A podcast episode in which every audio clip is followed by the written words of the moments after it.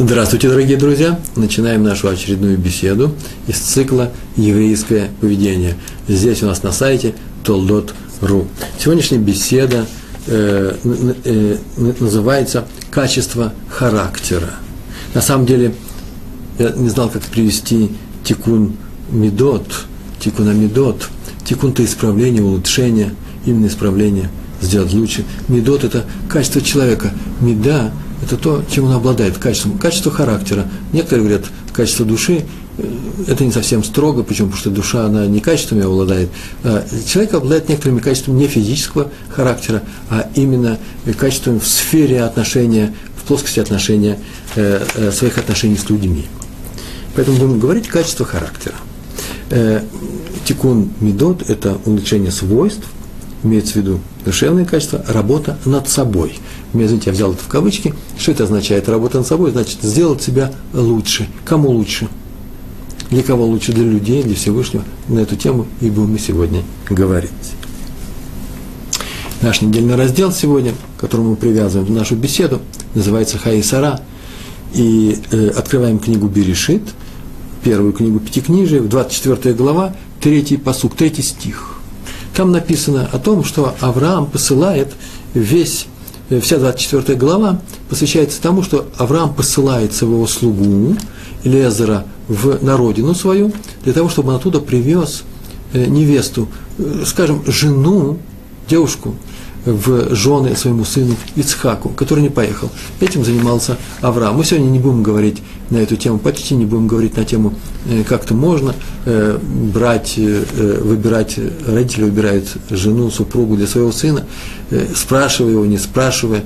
Это отдельный урок, мы на эту тему с Божьей помощью будем, будем разговаривать, да вы многие, многие это знаете, знаете, что такое шедух – Э, и прочие вещи. Брак, я бы даже сказал, любовь по-еврейски.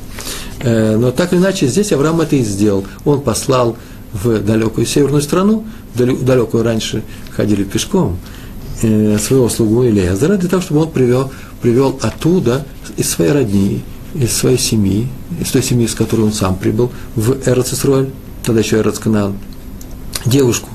Эта девушка оказалась Ривка. Ривка, мы все это знаем, и в стихе написано о том, как он сказал Элиезеру, заклинаю тебя, что так написано, заклинаю от слова э, э, швуа, клятва, то есть я тебя клятвенно прошу, а еще, точнее, так, можно так сказать, я тебя прошу дать клятву в том, что ты вот что сделаешь. А именно, я тебя заклинаю, что ты не возьмешь, именно через отрицание все идет, не возьмешь жену для моего сына из дочерей Кнаана, из кананских дочерей, из девушек, которые здесь, а так написано, Кнаана, в среде которого я живу нынче, сейчас. Но пойдешь, а что сделаешь? Но пойдешь за женой для Ицхака, пойдешь в мою страну, на мою родину. Отдельный вопрос, почему сказано и в страну, и в родину, достаточно было бы сказать родину. Так или иначе, отсюда мы многое можем э, э, выучить. И так и делают комментаторы. Э, на самом деле это странная фраза, и написано во всех мидрашах. Удивительно – стоит удивиться тому, что бывшая семья Авраама, куда он посылает свою слугу для того, чтобы он взял невестку для своего сына, собственную э, невестку для себя, э, супругу для своего сына, все они идолопоклонники, как и жители Канаана. Чем там на, на родине, на севере, э, на родине Авраама люди лучше, и оттуда нужно брать жену, чем канаанские люди. И объясняет раби Авраама Сукачева, это известнейший хасидский э, авторитет, талмудист, знаменитейший талмудист, мы часто приводим рассказы о нем, э, говорим, и м, рассказы о нем мы еще цитируем его книги, книга его известнейшая Авнернезер. Он пишет, есть отличия между канаанскими людьми, кананцами, которые живут и, теми, э, и той родней, куда посылается Элезер, есть большие отличия. Различия. Родня Авраама была только идолопоклонниками.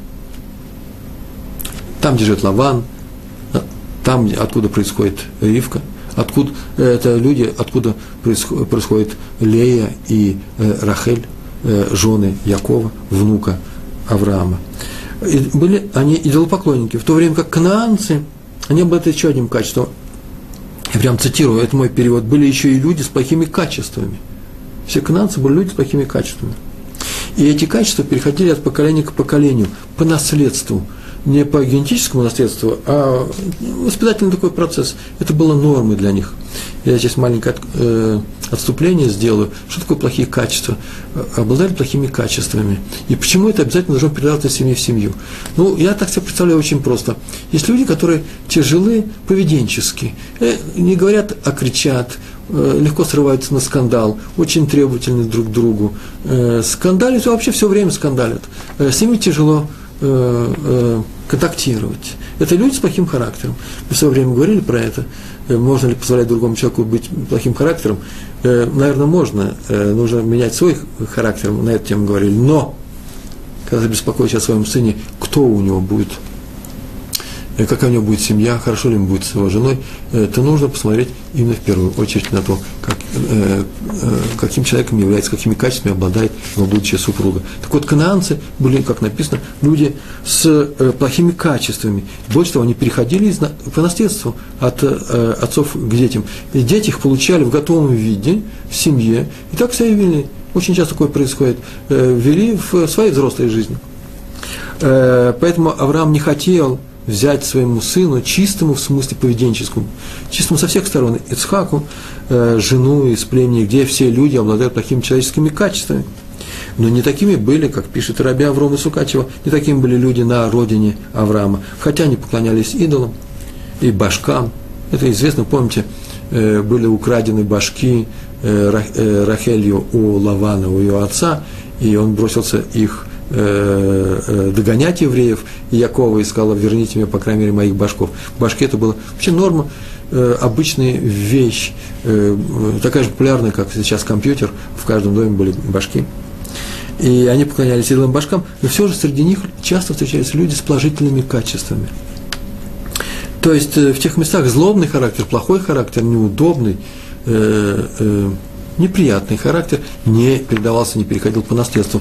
Скорее всего, там, несмотря на то, что они были все идолопоклонниками, люди учили друг другу э, своих детей говорить спасибо, когда какую-то вещь берешь, э, здороваться с другими людьми, то есть вести себя пристойно и хорошо, мириться и так далее. Помогать, скорее всего, и помогать э, другим людям.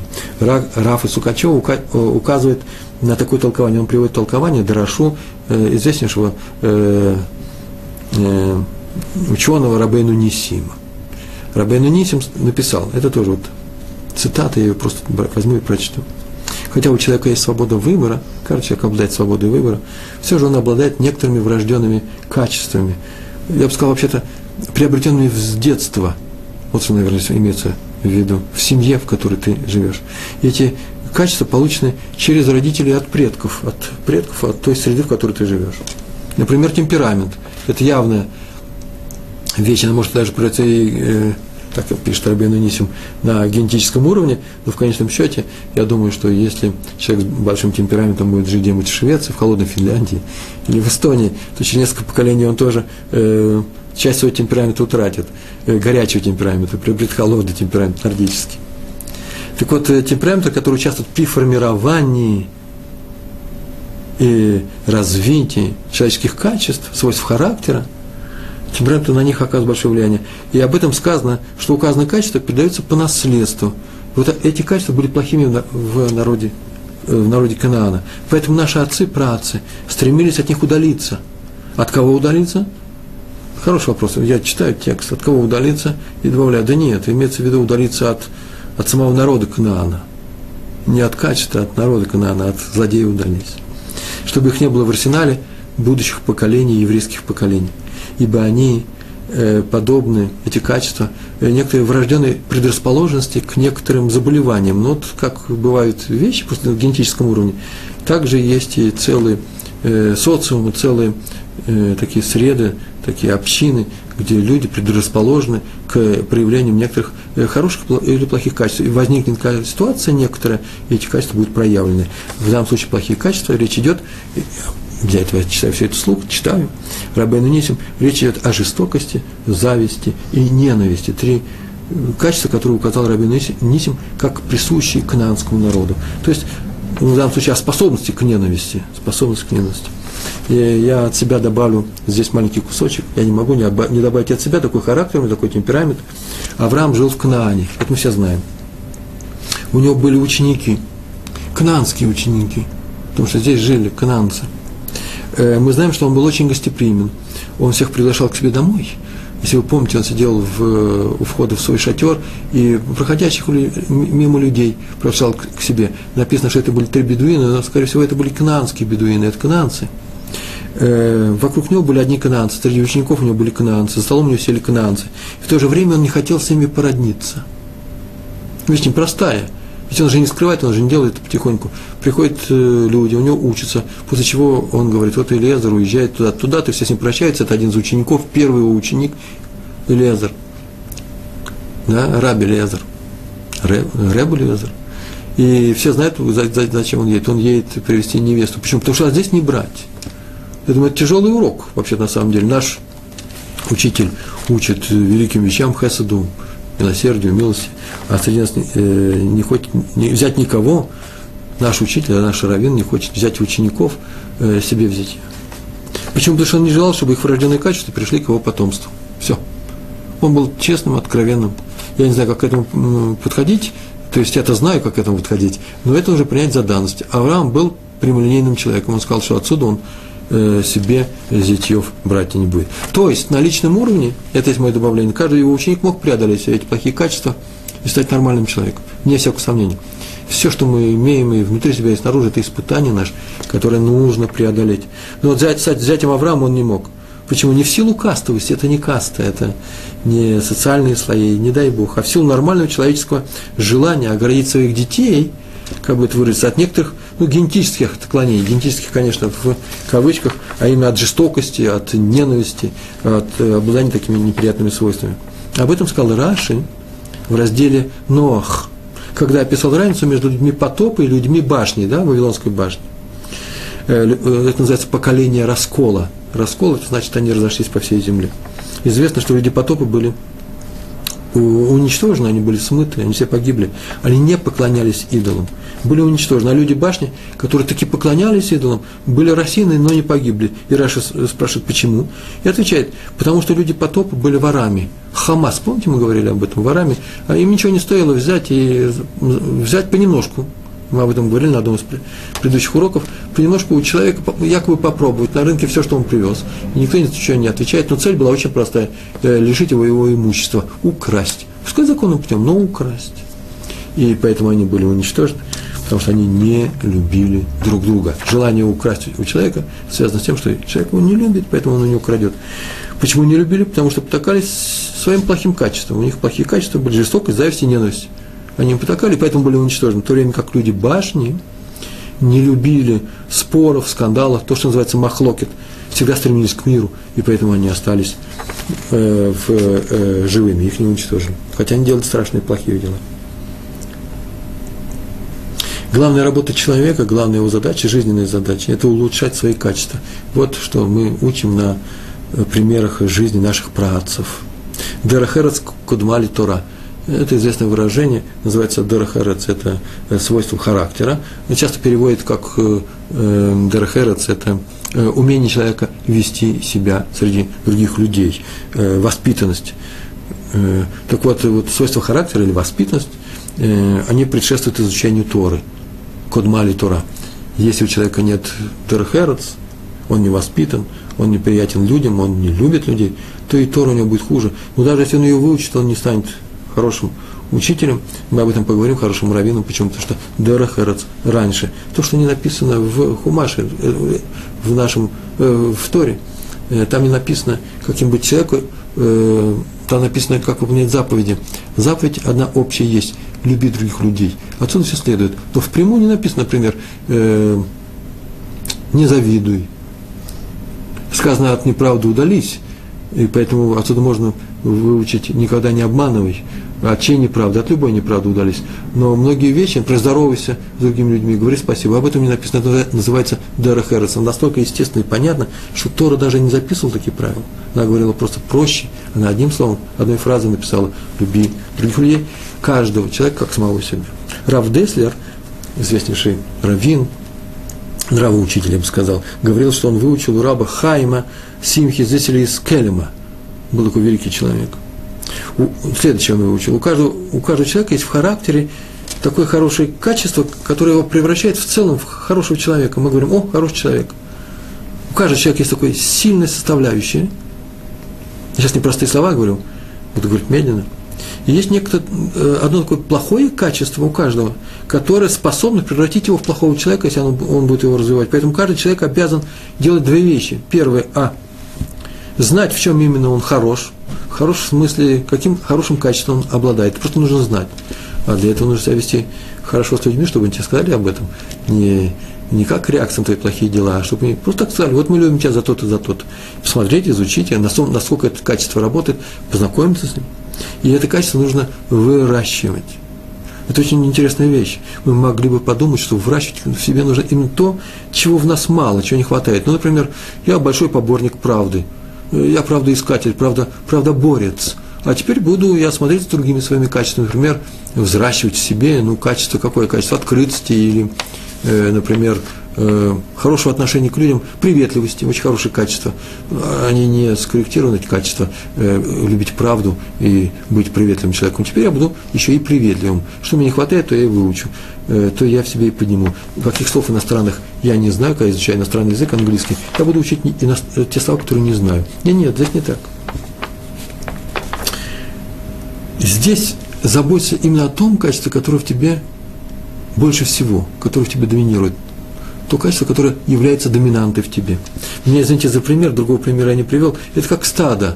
И когда возьмешь э, одного э, барана из этого стада, все остальные пойдут за тобой, все остальные качества за тем качеством, которое ты пестуешь и которое ты поднимаешь, пойдут за ним, тоже будут, э, будут подниматься. А почему, между прочим, нужно им взяться именно за то качество, которое больше всего в тебе? Потому что за него легче взяться. Оно ощутимо большое. Его можно измерить, посмотреть на него – и выращивать в себе, все остальные качества поднимутся за ним. Это первое свойство. Э, каждый человек обязан делать две вещи, как сказал Раби Хайм Симхас Зисель из Келема. А вторая вещь, знаете, какого хорошего качества ему не хватает. Хм, ожидалось, что он так скажет, ему нужно знать себе какое-то плохое качество. Нет, нет. Знать, какого качества не хватает, нужно. Оно, в принципе, в зародыше, или оно совсем слабенько. И в наибольшей степени не хватает. И чтобы попытаться его приобрести, восполнить, улучшить, восстановить. Это есть называется тикун медот, то, с чего я начал, улучшение качеств характера. Это так написано у Равы Деслера, посмотрите э, в его книге, известной книге Михтав Мельягу, пятая глава. История одна про раби Залига э, Рувена Бенгиса – Э, он был э, главой суда Авбеддин в Иерусалиме, но в данном случае в будущий глава, почему? Потому что еще был в Литве, и когда он получал равинский пост, первый равинский пост в своей жизни, известный талмудист он был, он пришел посоветоваться к равину известнейшему мудрецу, а Нециф его звали, Рабин Втали Цви Берлин, из Воложина. Он был руководителем Воложенской Ешеве, он пришел к нему и сказал, что нужно сделать еврею, который хочет быть хорошим раввином. Тот ответил, ну, понятно, что нужно знать Гемару, Талмуд, э, Шас. Шас – это шесть разделов Талмуда. То есть все 20 томов, огромных томов. Плюс все законы Шульханарух, это понятно. Но главное, и здесь он сделал дагеш ударение, Равин должен уметь улучшать свои качества. Ведь не обладать хорошим качеством, просто уметь улучшать все время, постоянно. Понятно, что он должен быть уже на, на таком должном уровне. Он должен постоянно быть, стремиться быть не только хорошим человеком, но и еще лучше, чем он есть. Без этого нет равина вообще. Как сказал Анциф, Рави Берлин из Воложина. От себя я добавлю тоже следующую вещь. Мы с вами уже учили э, про три свойства хорошего равина. Если вы помните, э, настоящего равина, не хорошего, а именно настоящего. Если это не так, то, то равину нужно просто этими качествами обладать, если он хочет быть раввином признанным раввином. Первое свойство – это большой знаток всех еврейских законов, то, о чем сказал Берлин, Рав Берлин. Во-вторых, быть очень добрым человеком. И третью вещь мы говорили, по-моему, на прошлом, на прошлом уроке, что в, это очень важно. В его окружении не должно быть плохих людей. Они все должны стремиться тянуться своим раввином, становиться лучше, чтобы было ему приятно, чтобы нам было приятно приходить в синагогу и общаться со всей его общиной, со всеми людьми.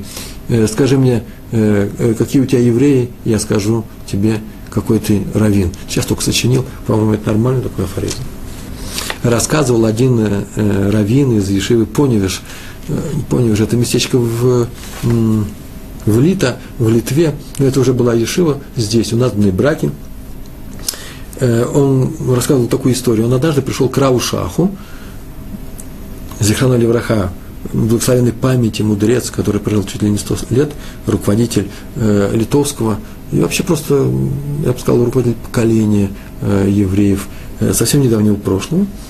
Э, он пришел к нему домой для того, чтобы решить одну личную проблему – он пришел, ему сказали, что сейчас у него э, э, собрание раввинов идет, он сейчас уже заканчивается, и надо посетить в прихожей. Он сел в прихожей и ждал там. И в этот момент в, прихожую вошел известнейший раввин, который звали вообще известнейший раввин, раби Хайм Фридландер.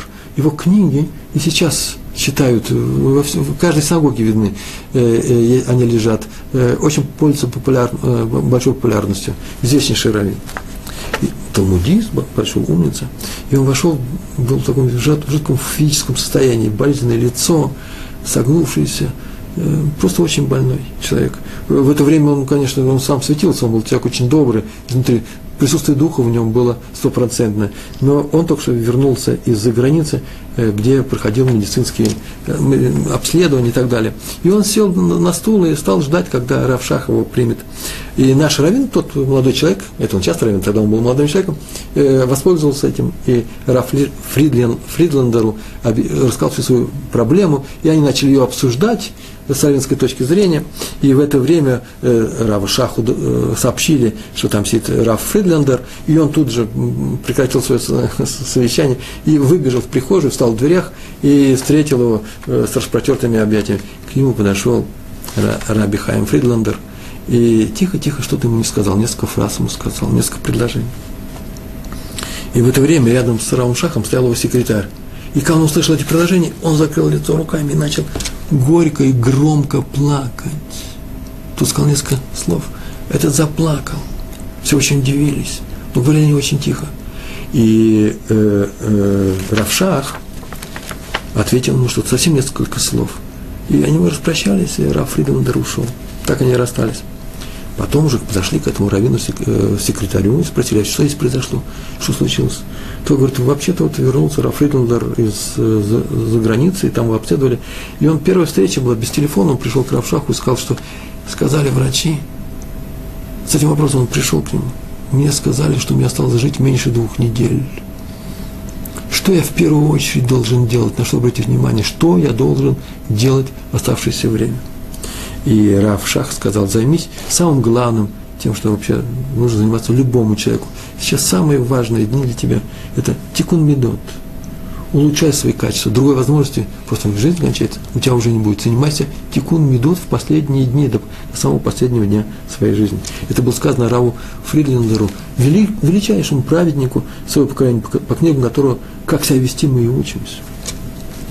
Выше мы с вами говорили, что существует ряд плохих качеств, мы даже их назвали. Бороться, ну, правда, мы так говорили, нужно бороться с другими качествами, чужими качествами в себе, а не в других. Это пришла ненависть, зависть, э, зависть и жестокость по отношению к другим людям. Есть другие э, плохие качества. Э, это только примеры, но э, Рабейну Нисим именно их привел как главные, ими обладали кананцы. А какие качества хорошие, можно спросить? Ведь надо же тикун медот, ну, плохие качества я буду убирать, а хорошие, какие хорошие качества я буду приобретать. Что надо в себе взращивать? Тикун медот – это какие медот, какие качества надо в себе чинить и улучшать. Тикун – улучшать. Об этом мы говорили, если вы помните, на уроке о празднике Пурим. Он назывался «Актуальность праздника Пурим». По-моему, это самый первый урок, видеоурок, который я вообще давал в Толдот Ешуру, Толдот Ру этому времени давно, был, давно было, это еще не еврейское поведение, то есть не, не относится к нашему циклу э, уроков еврейского поведения, но там я говорил только о поведении, актуальность праздника Пурим. Э, там мы говорили о том, что Всевышний спас евреев во времена Эстера Мордыхая, потому что объединились. Я просто рассказываю схему. Евреи объединились, они были спасены. Дело в том, что он всегда спасает тех людей, которые объединяются – так он поступил с поколением, с поколением Вавилонской, башни, э, Вавилонской башни, но не поступил с поколением потопа. Те не объединялись, не любили друг друга, а любовь – это один из э, важных факторов э, объединения. Без, без любви бывает объединение. Против кого дружить, да, называется. Оно временное, оно не... Э, в глазах Всевышнего оно не является объединением. Это кратковременный, э, кратковременный союз нехороших людей, может быть, если они просто объединились для, для борьбы с кем-то. Хотя тоже бывают полезные вещи, я зря сказал нехорошие, бывает полезно. Но это что, не любовь? На основе чего объединились евреи в Нистер и Мордыхай? Они стали соблюдать законы Торы, это понятно, они перестали есть некошерные, с некошерными сосудами. Все, кто знает историю праздника Пурим, сами могут рассказать другим, что там произошло, на самом деле, какие заповеди? Ну, наверное, начали не только кашрут э, пользоваться, одевать тфилин, мезузы повесили на свои, э, на свои двери. Но для этого оставалось мало времени, чтобы починить. Так вот, они соблюдать, начали соблюдать величайшую из всех заповедей. Раби Акива, по крайней мере, сказал, что это величайшая первая заповедь Тора, а именно полюбить ближнего, да, как самого себя. Полюби любого еврея, другого человека, как самого себя. Но разве можно по заказу любить других людей? Но ведь намного легче их не любить. Я сейчас веду блог на сайте toldot.ru, еще есть у меня есть несколько э, выходов в интернете, я для этого специальное разрешение получал от Рабаним, и мне один человек написал, что на самом деле, прямо в личной переписке, что он очень не любит людей. И написал почему. Он сослался на то, что плохая власть, в одной стране плохая власть, в одном, в одном городе тоже плохая власть, и то, что там делают с людьми, подорвал его веру в человечество. Это очень странно. На примере плохих людей он вдруг решил, что все люди плохие. Но надо сказать, что почему-то это взгляд на жизнь очень популярный. Э, люди плохие, они недостойны по крайней мере, это называется «я хороший», э, э, а все остальные плохие. Я говорю это к чему? Потому что людям, очень, некоторым людям легче не любить других людей, ненавидеть их, чем любить. Для того, чтобы любить, надо сделать усилия, а для того, чтобы не любить, вот тоже нужно сделать усилия, чтобы не любить людей, чтобы перестать, неправильно сказал, чтобы перестать не любить людей. Большое усилие.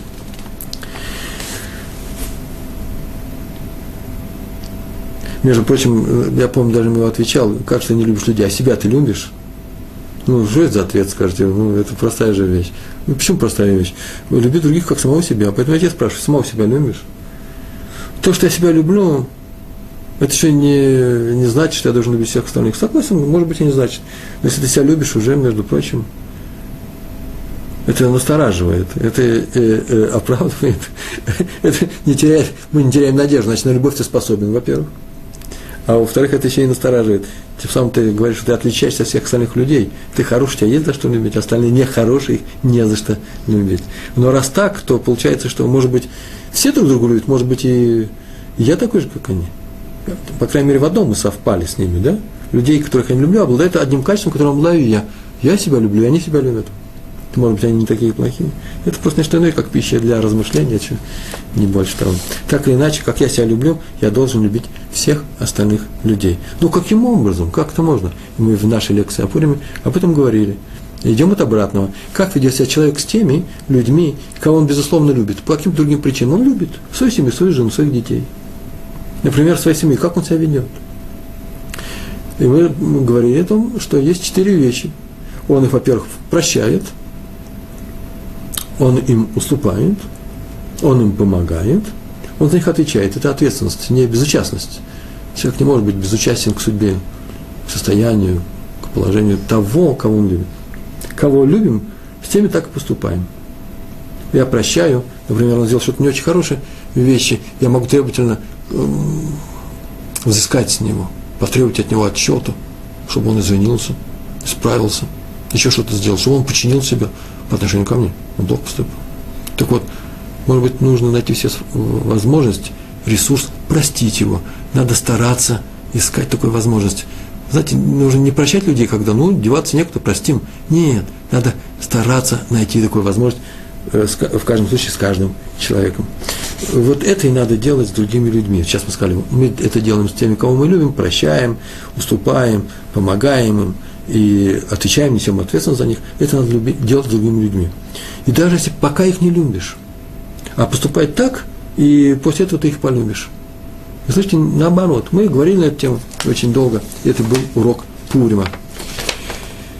И теперь мы можем сказать следующее, что у нас есть несколько положительных качеств, свойств человека. Первое, человек прощает других людей, если они заслуживают порицания, осуждения – он не спешит их порицать, не, не спешит их осуждать. Как и я не спешу попробовать вкус отчуждения или порицания по отношению к самому себе. Я что сделал плохое, теперь думаю, ну теперь накажите меня, накажите. Такого не бывает. Как правило, не бывает. А поэтому и не надо спешить с порицанием других людей. Так вот, нужно, по крайней мере, стараться по возможности простить других людей. Второе, он им уступает. То есть, что такое уступает? Мне, например, трудно что-то им уступить. Они не заслуживают, чтобы я им что-то уступил. Что уступил? То, что я могу взять себе, я уступаю им. Или то, что вообще принадлежит мне. Я имею право, я, я претендую на это. У меня есть претензии. Претензии. А теперь приходят они, протягивают свои руки, а их рука могу ударить, я могу бить. Лучше не бить. Почему? Потому что если есть возможность уступить без больших потерь, не отдавая все, все свое, я не, к этому не призываю, то нужно эту возможность серьезно взвесить.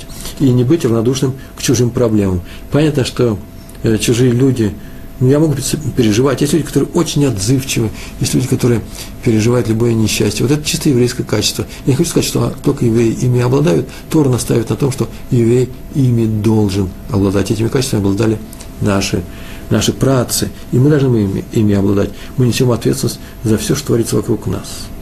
А тем более своих людей, своих детей, свое окружение. Равин за свое окружение, этих людей, которые просто составляют его, ну, как называется, экипаж, ц, ц, как называется, э, общину, те люди, которые помогают ему работать в синагоге. Он за них отвечает. Такими должен быть не только раввины еврейские, но каждый человек. Вот что Тора от нас, вы мне знаете это выражение, требует. Вы спросите, а они еврей? Почему меня не спрашивают такой вопрос не задаете? Надо задавать. Я отвечаю, и не еврей. Ибо правильное поведение предшествует изучению, соблюдению Торы. Так написано было, правильно, да? Так вот, если даже человек не обязан его учить, правильное поведение – это то, чем он должен, обязан Э, э, обладать. И в первую очередь, как мы с вами все говорили, это касается меня. К остальным людям я отношусь менее требовательно. Требовательно я могу их научить, как себя правильно вести, я постараюсь. Я должен много учиться, я должен обладать авторитетом, чтобы они меня выслушали. Что-то я сейчас за учителя взялся. Не дай Бог наставить на своем, не дай Бог лезть к ним в учителя. Если они, они, они ко мне придут и спросят меня, как себя вести в той или другой ситуации, я знаю, как себя нужно вести, я могу это э, сказать, показать. Лучше показать, лучше своим примером учить других людей, не больше. Вот эти качества, о которых я сейчас сказал, все четыре качества, и надо взращивать в себе, растить в себе. Важно знать, что это очень важная вещь.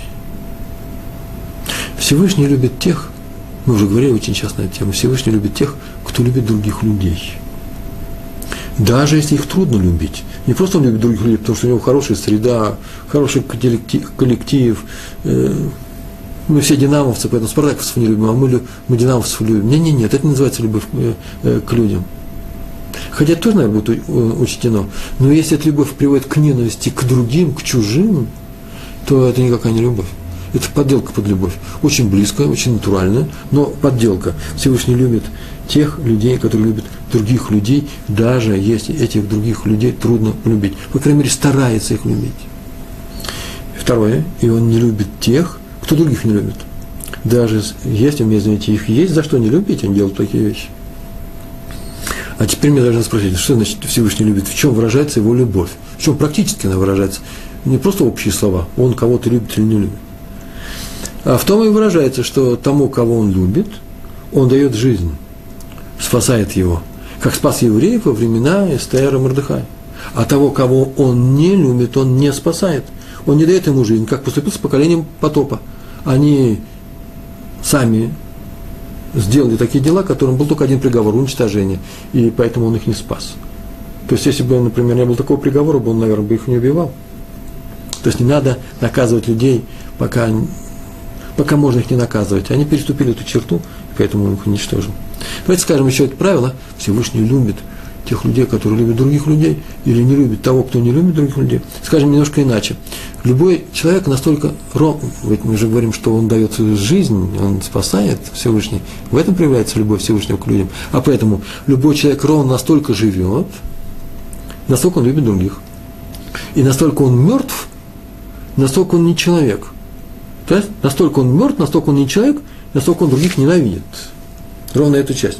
Между прочим, есть такое выражение, что бедный человек как мертвый. Вы задумывались над тем, что это означает?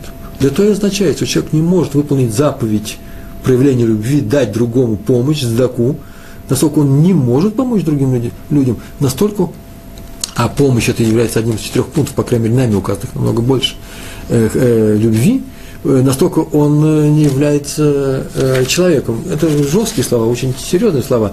Он лишен свободы проявления своих человеческих качеств.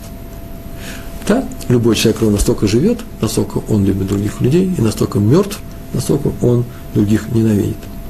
А отсюда идет интересное следствие. Прошу обратить ваше внимание, свое внимание. Чтобы остеречься, надо, надо стараться, остерег, надо остерегаться, ненавидеть любого другого человека. Даже очень-очень плохого. Даже того, который сделал плохие дела – тебе. Мне, знаете, если я скажу, даже того, кто сделал плохие вещи еврейскому народу, ну, можете не любить его, не раздельно, да, не любить, не проявлять к нему чувство любви. Можете его опасаться, не поворачивайтесь, не поворачивайтесь к нему спиной, чтобы он в спину нож вам не, э, э, ножом не ударил. Но освободите свое сердце от нелюбви. Не любовь, как ржавчина, которая разъедает сердце того, кого?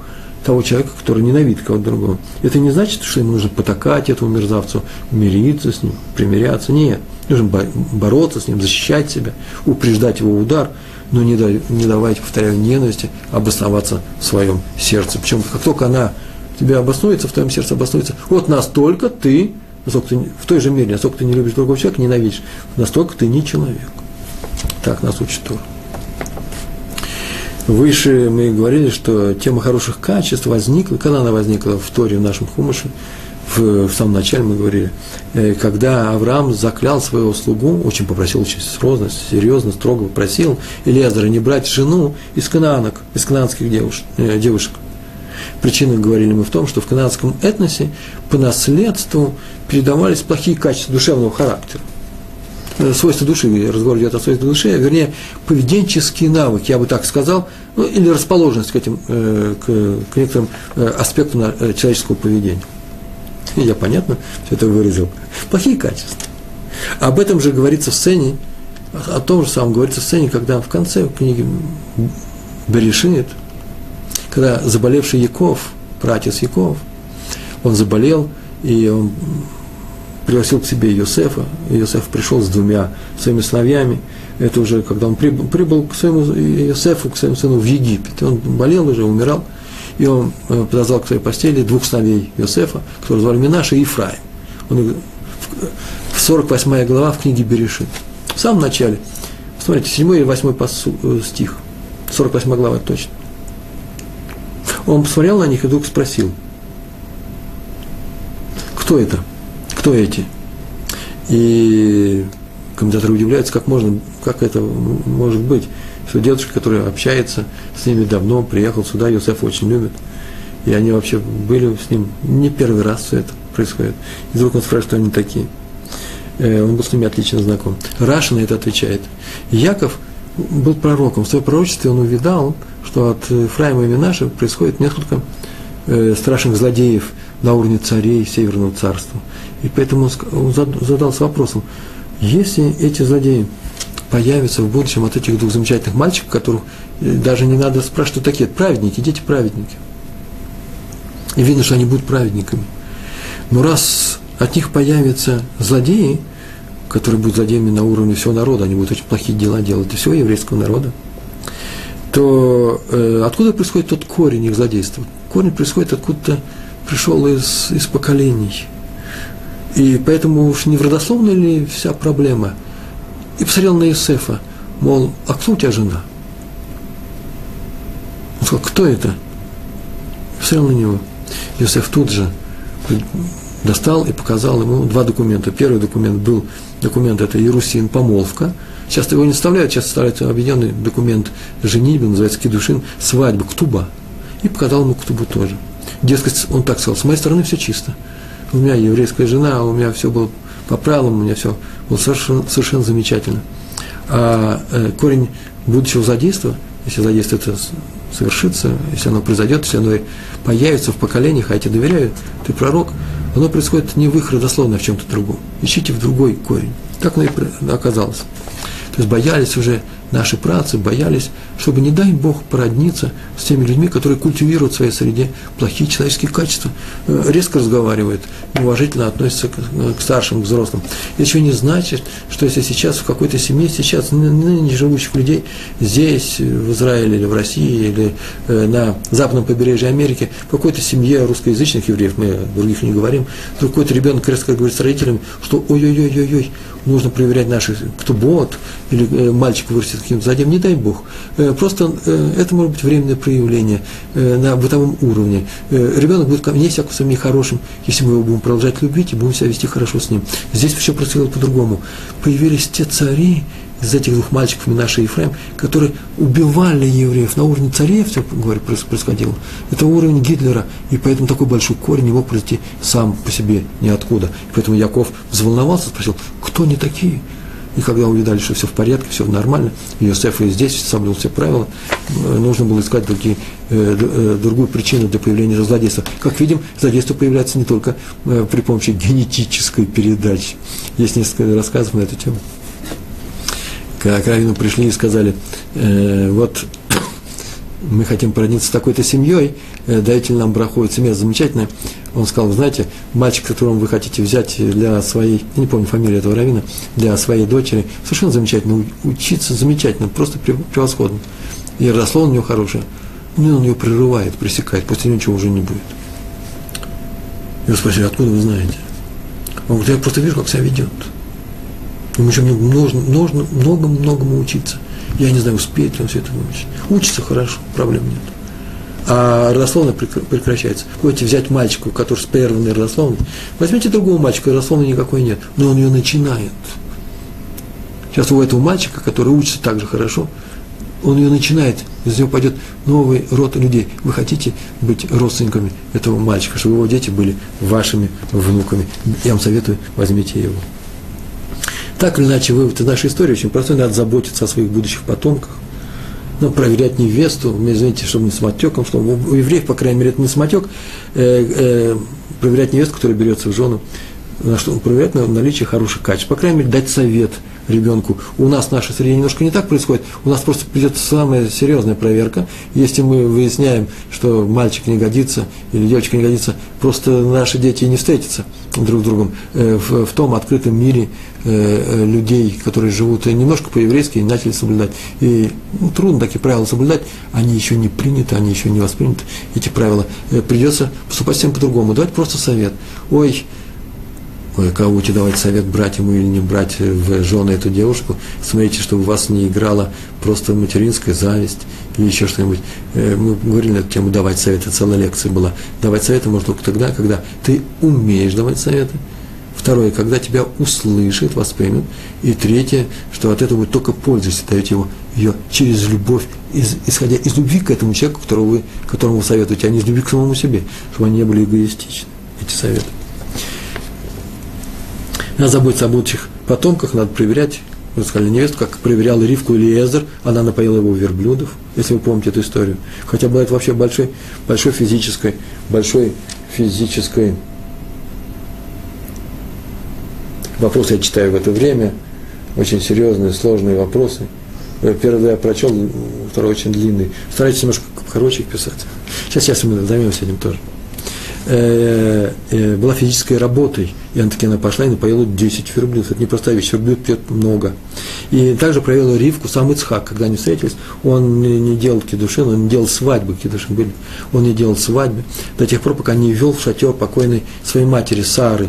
Там стояли э, светильники, которые она зажигала по субботам, и когда вошла Ривка, с неба был дан такой симан, знак – о том, что вошла такая же праведница, как э, Сара, эти, э, э, эти светильники зажглись сами. Э, у меня дома произошла такая же история. Я не про светильники говорю, а просто такая же история, как выбирают себе, э, не себе, а своим детям, невестку, э, жену, мужа. Э, моя дочь Юдит, Ида мы ее называем, э, в свое время, когда она была совсем молодой девушкой, до своей, э, до своей жени, э, до своего брака нынешнего, она уже несколько лет, Э, она же была молодой девушкой, на одной из свадеб своих подруг она просто... Произошла такая история. Нам звонит Шатханит по телефону. Шатханит – это женщина, которая занимается э, э, предложениями. Вот у вас есть э, дочь такая-то, она у меня в картотеке, а у меня есть такие-то молодые люди, э, такие-то семьи. Э, вас интересуют такие-то условия? Так это делается обычно шатханит или шатхан, это зависит от, э, от многих обстоятельств, с кем разговаривать, со мной или с моей э, женой. И сказала одна шатханит, что есть совершенно замечательная семья в таком-то городе. Они видели вашу дочь, и мама сказала, что она хочет с, вашим, с вашей Юдит, чтобы Юдит познакомился с своим молодым человеком и хотят для них сделать брак. А что произошло? Произошла очень простая вещь. На одной из свадьб, свадеб люди перед э, едой пошли делать антилатидаем, э, омовение рук, и маленького чертя э, образовался, и моя дочь стояла перед этой женщиной, и вдруг она ее пропустила. Всего лишь пропустила. Когда мы услышали об этом, что она пропустила, он сказал, что Ханит, из-за этого она хочет нашу дочь взять себе в невестки. Я сказал, да, ну как она ее пропустила?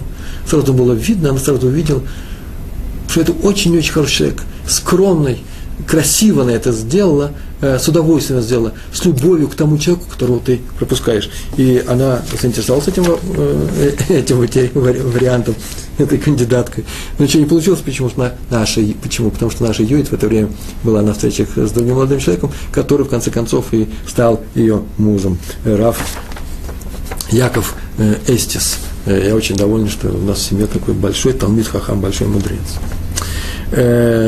однажды у Рава Якова Исраиля Коневского спросили, какие качества надо выяснять про студента Ешивы. Какие качества я выяснял про своего Якова, про нашего Якова, прежде чем устроить им встречу.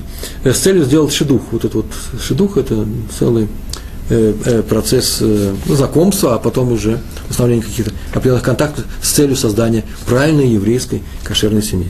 Он ответил, не надо много вообще, вообще вещей выяснять, Рав Каневский сказал. Надо знать только три вещи – во-первых, усерден ли молодой человек на занятиях, насколько он искренен, он сказал сехаль аяш, сехаль, э, аяшар, прямая голова, да, э, человек без двойного дна, насколько он честен, открыт. И третье, каковы его человеческие качества. Первое, э, э, умение учиться, и второе, прямодушность, он не отнес к человеческим качествам. Медот, как он с людьми проявляется. Кстати, про человеческие качества тоже следующее замечание нужно сделать. Сюда не входят такие чисто еврейский подход. Такие вещи, как правдивость, искренность, доброта. Доброта – это не человеческое качество, просто свойство характера, но мы не про них говорим. Медот есть немножко другие. По-еврейски все куда конкретнее. Как человек соблюдает за, за, за, э, э, заповеди гостеприимства, помощи ближним, дает ли сдаку или не дает, э, готов ли дать суду, или прижимистый, мы не говорим скупой или не скупой. Суду дает, может дать, если у него будет появиться деньги. Суда это в долговые деньги. Да? Помогает ли он общине, готов ли он помогать общине, кому может. Как отзывается о людях, не говорит ли, не дай Бог, э, лашон гора, э, плохие слова о других, не злословит ли. Раф Каневский, Стайплер, да, э, он продолжал, отвечая на вопрос, как выбирают себе молодого человека. Если человек отлично учится, это еще отнюдь не гарантирует, это его полные слова – если человек отлично учит Тору, замечательно, отнюдь не гарантирует, что он обладатель хороших человеческих качеств. Нет такой гарантии.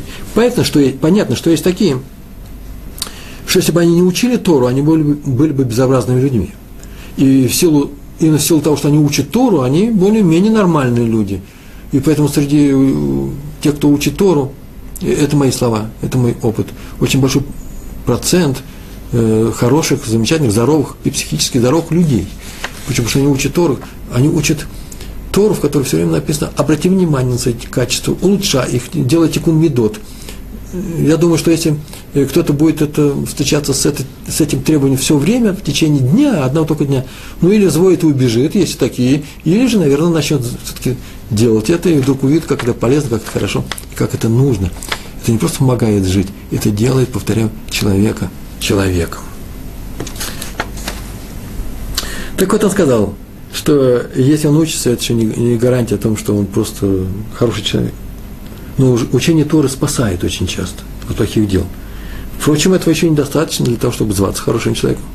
Таким человеком могут стать, хорошим человеком может стать лишь тот, кто учит мусар. Мусар – это то, что мы сейчас с вами занимаемся. Нужно регулярно учить по книгам серьезным, Э, по еврейским книгам, есть уже и переводы, но я бы советовал вам все равно учить эти книги с учителями, потому что одна и та же фраза, которую я прочел, или которую мне объяснил мой учитель, он мне объясняет вообще, что здесь имеется в виду, это непростая вещь, просто фраза написана «будь хорошим человеком», Я же должен понимать, как это практически быть хорошим человеком. Я уже на эту тему говорил, когда мы проходим, и написано, никогда не кричи на тещу, я хочу, чтобы мне объяснили, как на нее не кричать.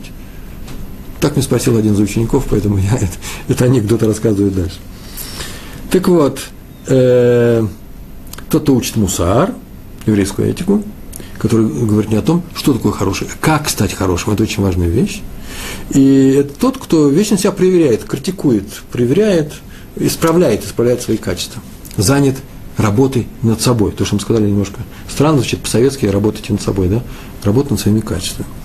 Э, есть врожденно хорошие люди, просто хорошая семья, там рождаются вообще полные праведники. У них еще более сложная задача, чем у нас. Им надо стараться стать еще лучше. Они уже на хорошем уровне. На фоне средних, обычных, ну, средних людей, они вроде бы уже хорошие, вроде бы нет стимула для роста. Так вот, э, э, им надо э, э стать, пытаться стать хорошим, более хорошими людьми, у них более трудная задача.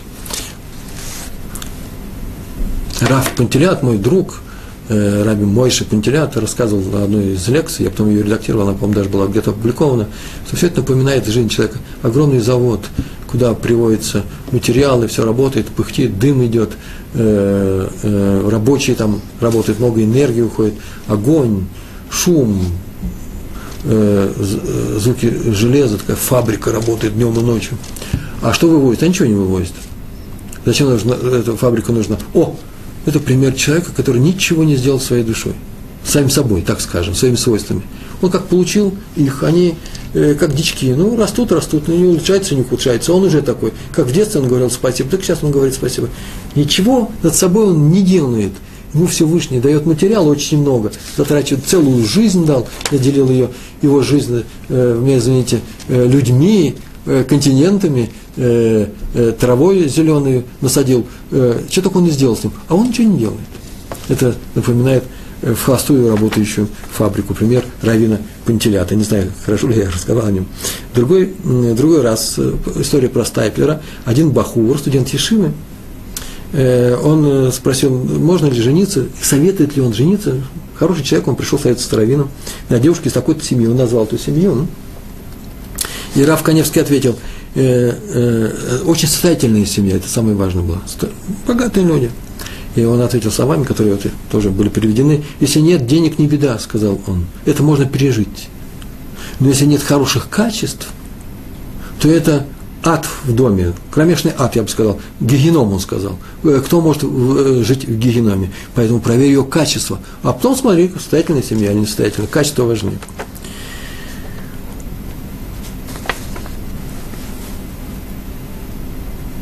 Вообще, на самом деле, по-моему, тоже был с Ацаром Стайпером, э, его расспрашивал один человек про какого-то Бахура Ешива, студент в его Ешиве, взять, его, взять ли его на шедух, и расспрашивал, все расспрашивал, как он учится, а сколько он трактатов прошел, а задает ли он вопросы. В конце концов, и, и уже уходил, а Раф Стайпер его спросил, что ж не задаешь самые главные вопросы, не задаешь? Какие самые главные вопросы, что может быть главнее учебы Тору? Он, как какие? Обижает ли он людей или не обижает, э, э, пропускает ли э, своих друзей при входе в дверь, когда входит, или идет на пролом, или когда кончается урок, первый ли он бежит в столовую, чтобы первому схватить самый хороший кусок, выбрать его, или же сидит еще и учится немножко, а идет, что останется, то останется. Самый важный вопрос ты мне не задаешь для того, чтобы узнать, хороший человек это не хороший, э, или не очень хороший.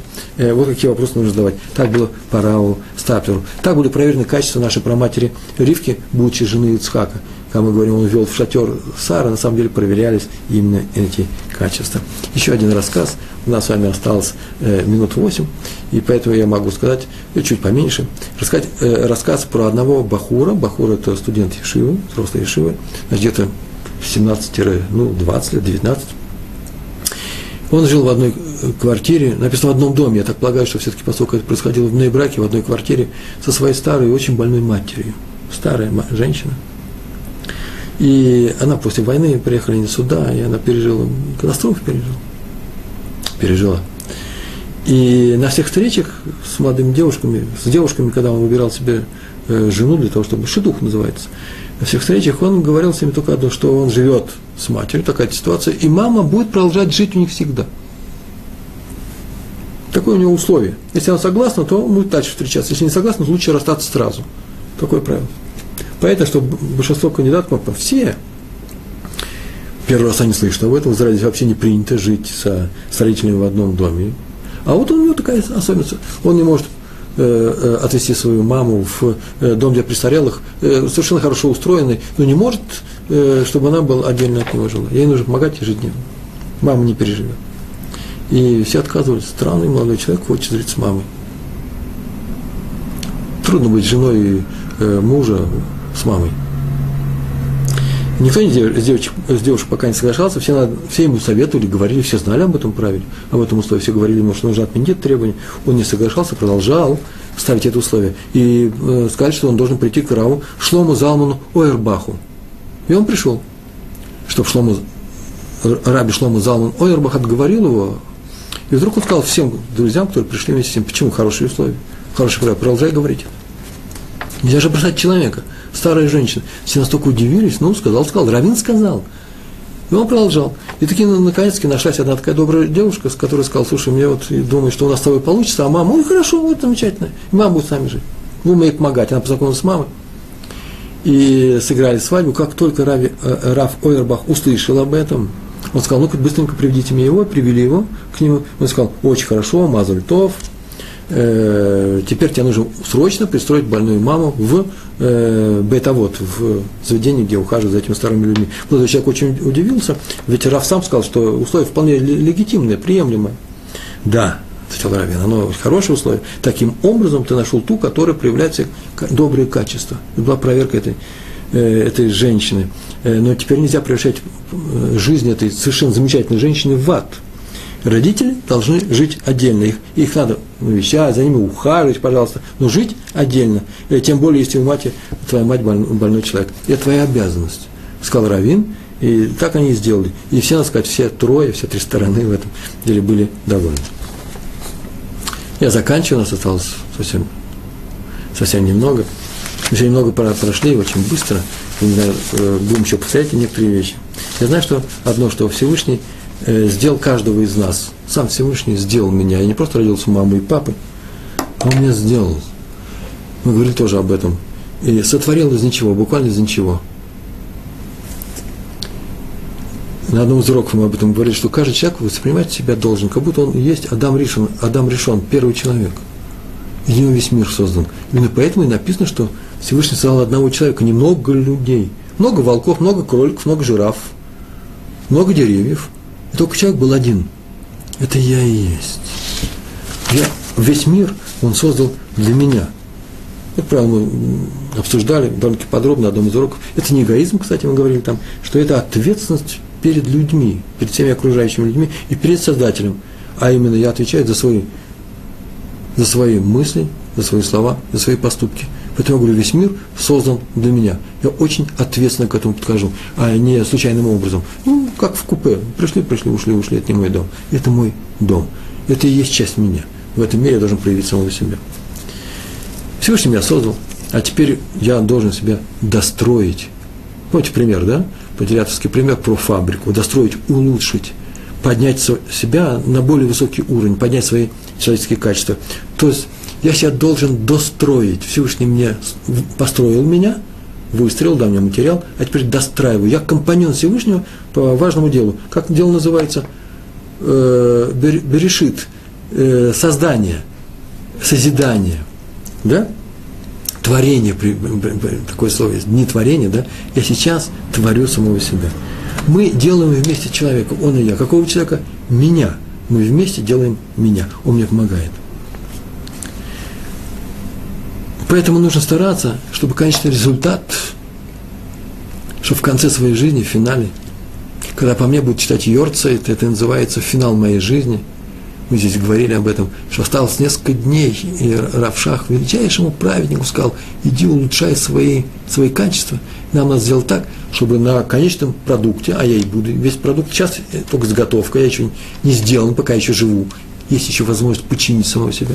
Мне нужно, чтобы на конечном продукте стояла печать ОТК. Этот продукт высшего качества. Качество души мы говорили, да? Это должно быть высшего качества. Не второго сорта, не дай Бог, а именно высшего качества. Мы с вами должны быть людьми самого высокого качества. То есть обладать высокими качествами души. Это сегодняшний урок, об этом нас учит Тора. Большое вам спасибо. Работайте над собой, приходите к нам еще на раз на уроки. Всем хорошего. До свидания. Шалом.